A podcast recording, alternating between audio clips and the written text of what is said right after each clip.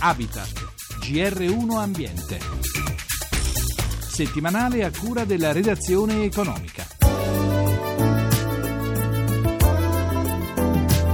La sperimentazione sugli animali è indispensabile per sviluppare la ricerca per curare malattie che colpiscono l'uomo oppure se ne potrebbe fare a meno?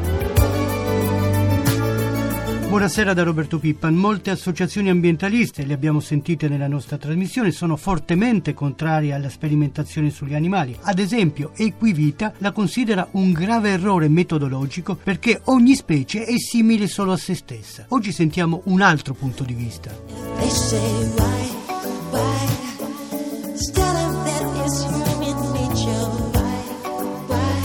Dopo la giapponese Toyota, la svizzera Novartis è l'azienda che investe di più nella ricerca. Nel 2013 oltre 8 miliardi di euro, 184 milioni soltanto in Italia, dove dal 2005 è la prima azienda che investe in ricerca clinica. Lo scorso anno ha fatto 312 studi clinici in 3.500 centri nel nostro paese, coinvolgendo 39.000 persone. Guido Guidi è responsabile per l'Europa della multinazionale farmaceutica. Prima di parlare della sperimentazione animale va ricordato che l'Italia non brilla per gli investimenti in ricerca, un terzo della Finlandia, lo 0,4% del PIL. Quanto investite voi nella ricerca? Intorno al 20% del fatturato. Questo fa di Novartis seconda azienda per investimento in ricerca non tra le aziende farmaceutiche, ma tra tutte le aziende che esistono nella struttura dei vari paesi. I nostri sono bravi ricercatori e anche recentemente l'allocazione di fondi europei ha dimostrato che l'Italia è seconda in Europa come numero di grant allocati ai ricercatori italiani. Molti se ne vanno all'estero. Però. Purtroppo però il 50% dei vincitori di questi fondi usa questi fondi all'estero perché sta lavorando all'estero. Un secondo punto che purtroppo è molto grave nella situazione del nostro paese è che quando andiamo a guardare il numero di brevetti depositati in Italia o all'estero da ricercatori italiani o da strutture italiane, la nostra quantità è un quarto di quello che avviene negli altri paesi. E c'è un terzo dato che noi non possiamo ignorare, il 40% di disoccupazione giovanile che noi leggiamo ogni giorno. Qual è la relazione tra questi due dati? La non capacità del Paese di trasformare la ricerca in fatti attuativi influisce sulla nostra capacità di occupare e soprattutto di occupare giovani qualificati. Sicuramente negli ultimi anni la capacità di comprendere il nostro genoma e la capacità di usare queste conoscenze per trasformarle in farmaci efficaci sta rivoluzionando il nostro modo di guardare alle malattie. Quindi c'è una parte molto legata all'innovazione che sicuramente si trasformerà in un enorme progresso per molte delle malattie che sono molto diffuse nel mondo occidentale. Una seconda cosa che però va considerata sono le malattie che sono ancora devastanti nei mondi meno sviluppati. Noi come Novartis abbiamo un impegno forte nella malaria, stiamo distribuendo solo al costo di produzione farmaci antimalarici per una grande quantità di pazienti e stiamo anche cercando di individuare altre patologie, forse meno conosciute, ma che hanno un impatto fortissimo in queste popolazioni. Abbiamo anche un centro che si occupa particolarmente di questo a Siena, quindi nel nostro paese. Quanto conta la sperimentazione fatta sugli animali nella ricerca che voi fate in Italia, ma non soltanto in Italia, è aperto un dibattito molto forte da parte di chi è contrario alla sperimentazione sugli animali, in particolare sui topi, ma anche su cani, beagle, eccetera. L'approfondimento su di che cosa stiamo parlando è molto basso. Noi stiamo parlando di sperimentazioni che devono seguire dei codici estremamente restrittivi perché noi dobbiamo tenere conto dell'importanza di salvaguardare tutte le specie, quali che siano, ma dobbiamo anche renderci conto che ancora adesso purtroppo per alcune situazioni l'animale è insostituibile. Novartis ha un impegno particolare nel guardare nuove tecnologie che possono essere alternative e noi speriamo in futuro che queste si allarghino sempre di più, ma nel frattempo dobbiamo accettare che alcune di queste sperimentazioni ancora passino attraverso la sperimentazione animale. Quindi una legge che permetta questo in Italia come negli altri paesi d'Europa, come dico, una legge che sia estremamente rispettosa per gli animali, ma che non escluda questa sperimentazione è quello che qui si deve guardare. Perché altrimenti io credo credo che l'esperienza che abbiamo visto di questa ragazzina che ha parlato della sua situazione dica tutto. Caterina Simons mi ha veramente colpito per il proprio coraggio perché è affetta purtroppo da quattro differenti malattie genetiche. Ha detto che comunque per curare le sue malattie è necessaria la sperimentazione animale. Lei è una grande amante degli animali, questo lo dice, ma dice anche come qualche volta ci troviamo di fronte a delle decisioni difficili, ma che dobbiamo al momento prendere perché il progresso ancora non ci permette di escludere gli animali completamente dalla sperimentazione. Speriamo che in futuro si possa fare, ma dobbiamo sempre pensare anche a queste ragazzine che sono profondamente ammalate e cui dobbiamo trovare una soluzione. Voltiamo pagina, nella sicurezza alimentare i contenitori hanno un ruolo fondamentale. Il vetro può essere riciclato infinite volte perché col vetro si può fare e si fa altro vetro ed è quindi un materiale ecologico ed è anche un materiale che garantisce la totale integrità dei prodotti che contiene. Yeah!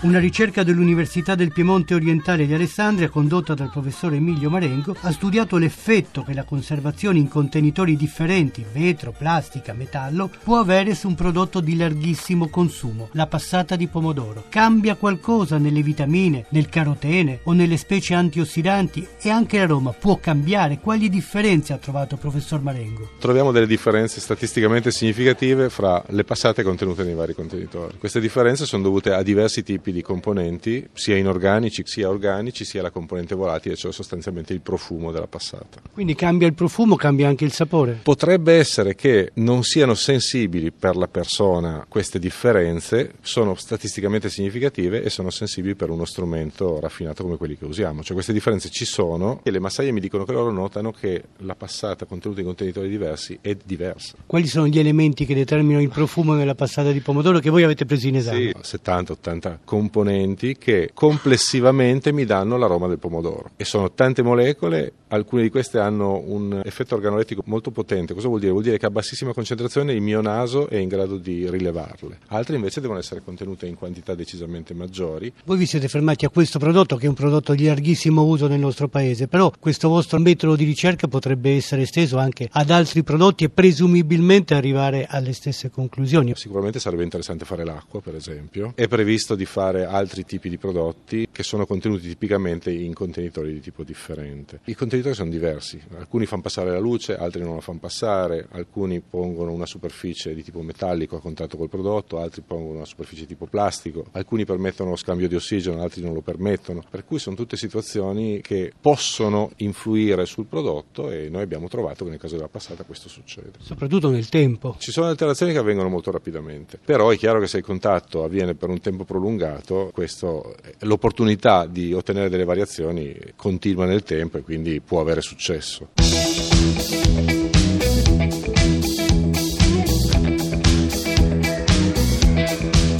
Giuseppe Pastorino è il presidente di Assovetro, l'associazione di Confindustria che rappresenta i produttori di vetro cavo, che ha commissionato la ricerca. I risultati danno valore scientifico a qualcosa che sapevate già. Noi lo sapevamo già e lo sapevano già i nostri antenati, perché il fatto che da, da 2000 e più anni il vetro si continui a utilizzare per conservare gli alimenti e le bevande eh, vuol dire che l'esperienza dei secoli ce l'aveva già insegnato. Oggi eh, questo studio è estremamente interessante perché ci permette di avere una risposta scientifica certa, estremamente approfondita, perché perché la ricerca è stata una ricerca durata molti mesi, fatta con tecnologie di primissimo livello, ce lo conferma e questo è un segnale molto importante, quindi ci conferma che il prodotto conservato in vetro mantiene meglio le sue caratteristiche e soprattutto garantisce meglio la salute del consumatore. E questo è messo insieme al fatto che ancora una volta la trasparenza del vetro fa anche vedere al consumatore quello che mangia, quello che consuma e quindi mette insieme qualità, salute e piacere del vedere quello che si sceglie.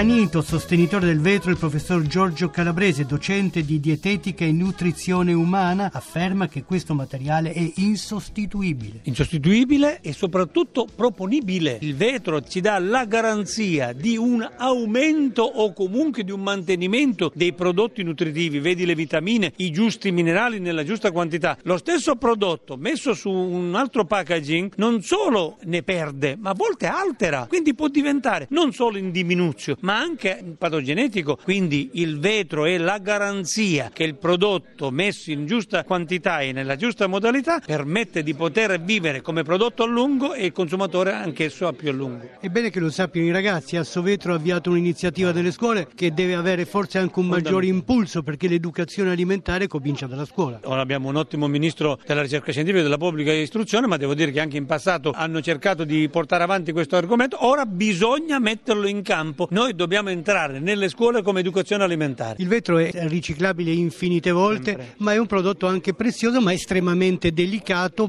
più delicato di come possono essere i prodotti di plastica o i prodotti di cartone. È un gioiello, si tratta con tutte le accortezze, per cui quello può crearti dei problemi se cade e si rompe, però attenzione. Perché se- il vetro che non si rompe mai ancora non l'hanno inventato. Ancora no, è il, mio, Purtroppo. è il mio auspicio perché se arriveremo lì noi eviteremo altri prodotti e questo non significa andare contro gli altri prodotti, ma mettere in condizione della sicurezza e nel contempo poi della qualità.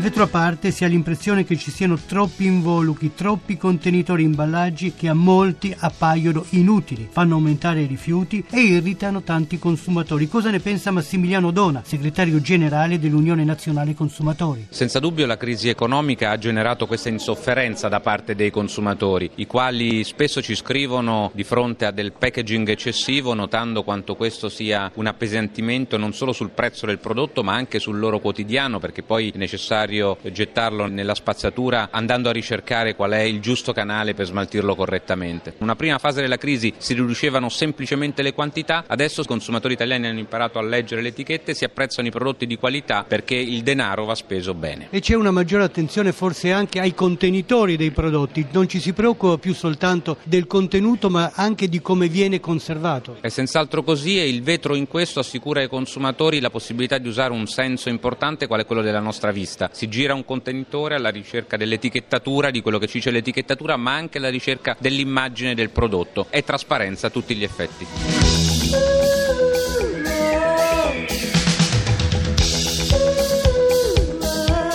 Per oggi la nostra trasmissione termina qui, da Roberto Pippani in regia, da Francesca Librandi l'augurio di una buona serata. A risentirci venerdì prossimo.